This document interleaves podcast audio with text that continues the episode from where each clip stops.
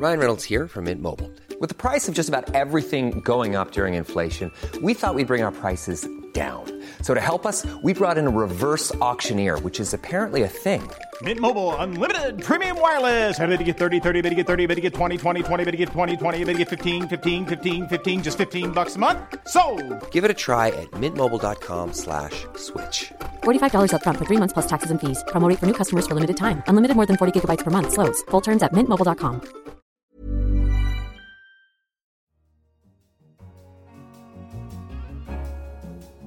This is Babbage, a weekly conversation on technology and science. I'm Kenneth Cukier, senior editor at The Economist, and on this week's show, we head to the depths of the world's oceans and find that they're not as clean as one might think. That's like 50 times the amount that you would find in the most polluted environments on the surface of the Earth. The journalist and author Alan Schwartz will delve into the problem of attention deficit hyperactivity disorder and its overdiagnosis. Any kid could, at certain points, qualify for an ADHD diagnosis.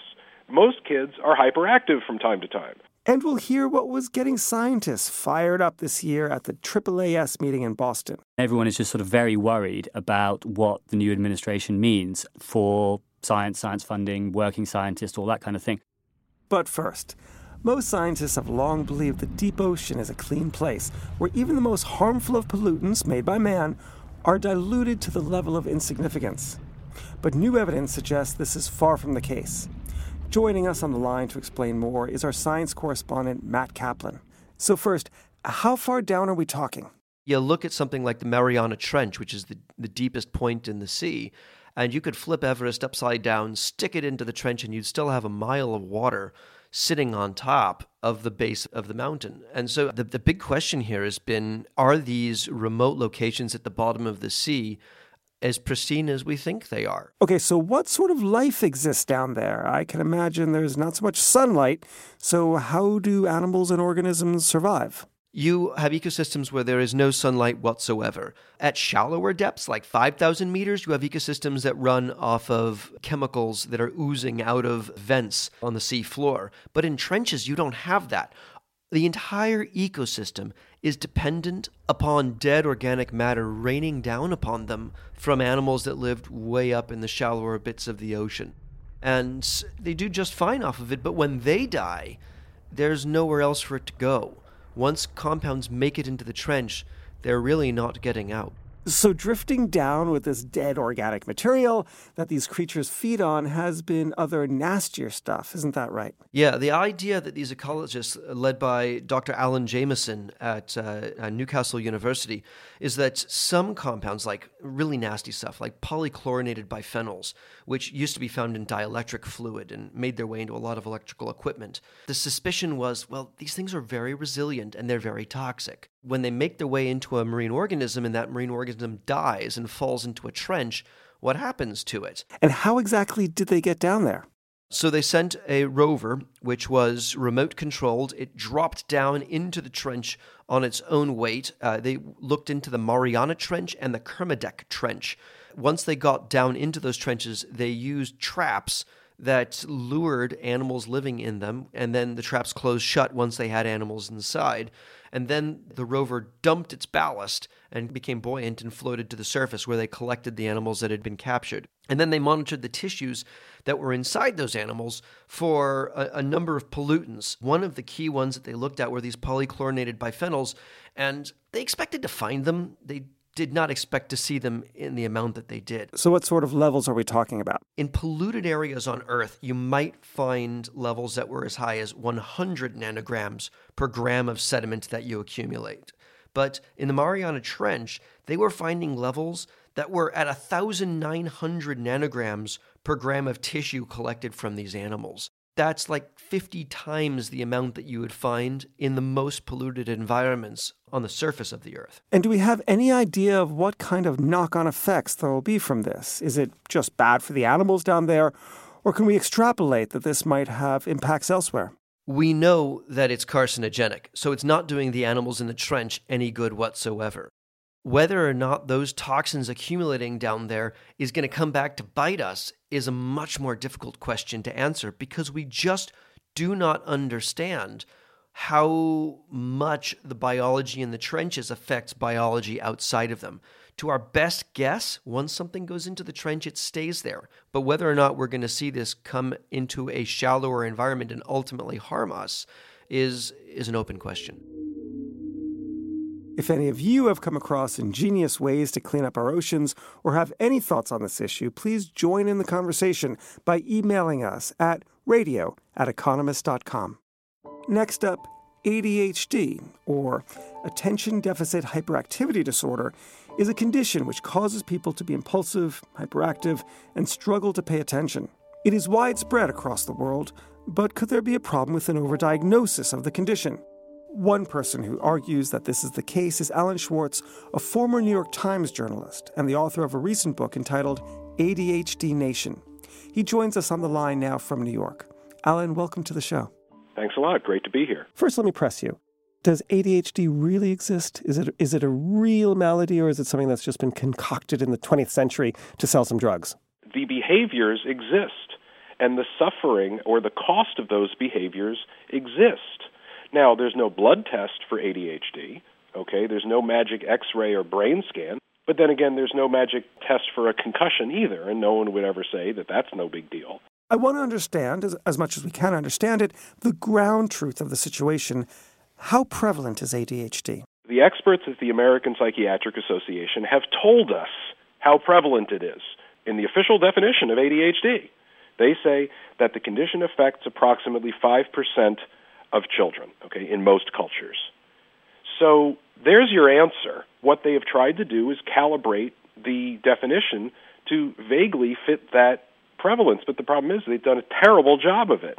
The definition and the diagnostic criteria of ADHD are so amorphous and open to interpretation that we've reached the point now where in the United States, 15% of children get diagnosed with ADHD. Any kid could, at certain points, qualify for an ADHD diagnosis.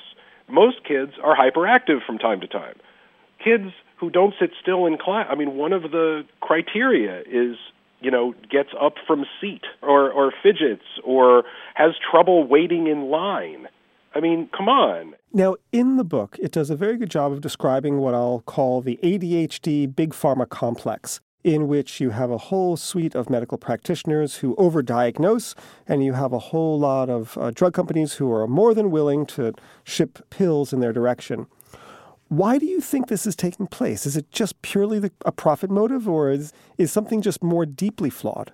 I would allow for a decent portion of the problem to derive from the fact that doctors want to help people.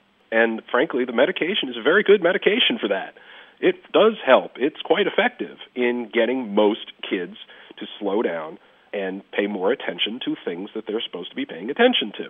But the problem is is that the doctors, yes, they do make money from making diagnoses. I mean, they do and you know, return visits and stuff like that. There's no denying that.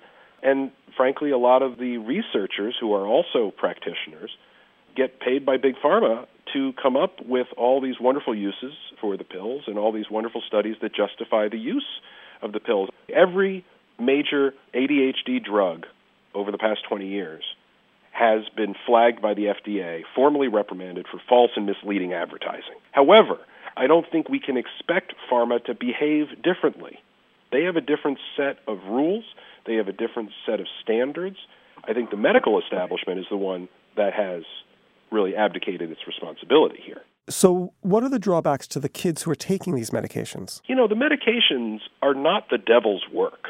It's just that people are not paying enough attention to recognize where some of the downsides exist, where there are issues with insomnia, with appetite suppression. There can be issues with anxiety.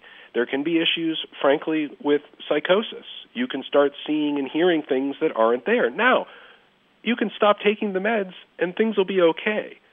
But people don't understand that these are serious medications. They are class 2 controlled substances for a reason. They're among the most addictive substances known to medicine. When you start getting into high school ages and kids have the pressure to perform in school and certainly in college, you have real abuse problems that people seem to want to ignore. So, what are the reforms that we could enact that would actually remedy some of these problems? You need to really take a long time to see where do these behaviors come from. It might be from anxiety. You know, they might be hyperactive because of bullying at school, trauma in the home, poor sleep, poor diet. I'm not saying that ADHD doesn't exist. It's just that a lot of the cases that are being labeled as ADHD now must derive from other things, according to the American Psychiatric Association. So we need to just slow down and try to pinpoint the diagnoses more accurately. There just isn't nearly enough sort of moral, let alone medical, oversight for what the responsibility of these practitioners truly is, which is the health of the patient. Alan Schwartz, thank you very much. My pleasure, anytime.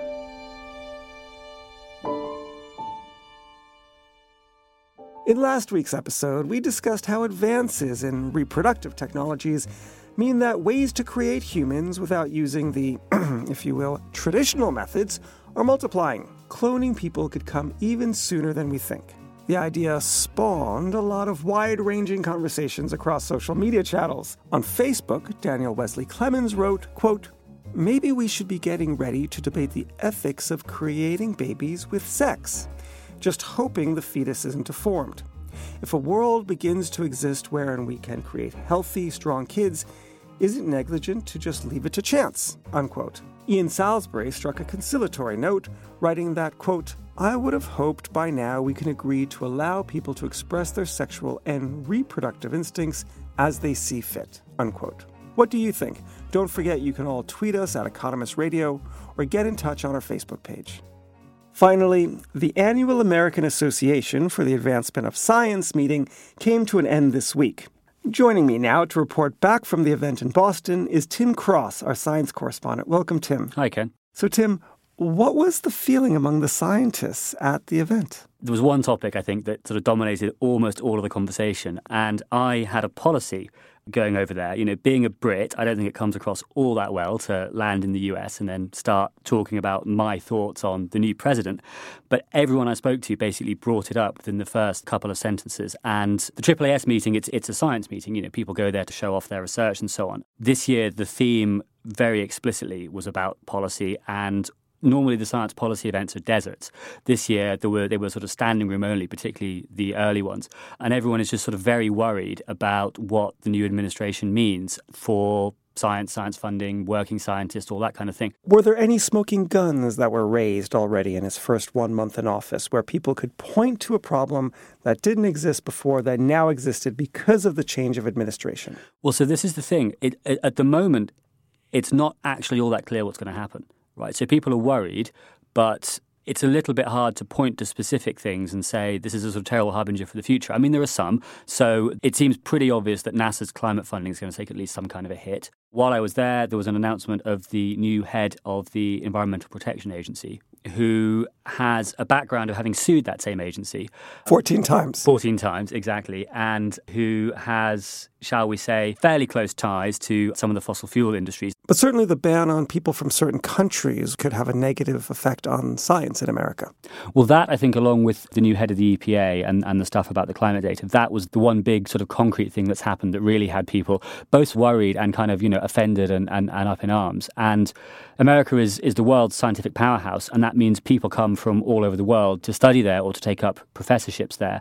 We've already had cases where people who had been intending to go to some of the really top tier American universities, either as grad students or as, or as professors, are sort of having second thoughts now because if you come from uh, one of these countries on the list, or if you come from a Middle Eastern country in general, or if you're just worried about this sort of official displeasure towards immigration that there seems to be now, it makes the country less attractive. And in the long run, that means you don't get the best people. They're going to go somewhere else. And that directly harms the kind of research you could do. So, are you more optimistic or less optimistic about the state of science in the next four years in America? Unsatisfactory as it is, it's almost kind of too early to say. I mean, if you look at some of his appointments, some of the new senior people he's appointed to NASA are actually kind of quite similar to the people you found under Obama. So, one of them is a, is a big fan of private space companies like like SpaceX and so on, which has been something you know that Congress has been a bit less keen on, but that's had support from the White House. We don't know who the new NASA administrator is yet, but it seems like that might continue. Lots of scientists don't work in areas that are sort of obviously part of the culture wars, and there's a lot of sort of institutional strength or even institutional inertia that might just keep the funding flowing and keep things going as they were. I think in the next few months, we'll get much more of an idea of you know how much we really should worry. There's a big protest planned in Washington in April in defense of science and science funding.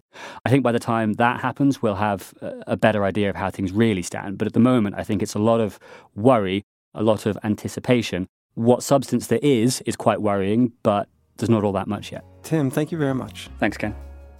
That's all for this episode. And if you like the show, please take a moment to rate it on your podcast app or on iTunes. If there's a topic or a story you'd like us to cover, please email us at radio at economist.com. In London, this is The Economist.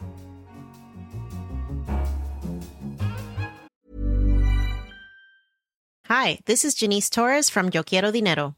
From a local business to a global corporation, partnering with Bank of America gives your operation access to exclusive digital tools, award winning insights, and business solutions so powerful you'll make every move matter. Visit bankofamerica.com slash banking for business to learn more. What would you like the power to do? Bank of America NA, copyright 2024.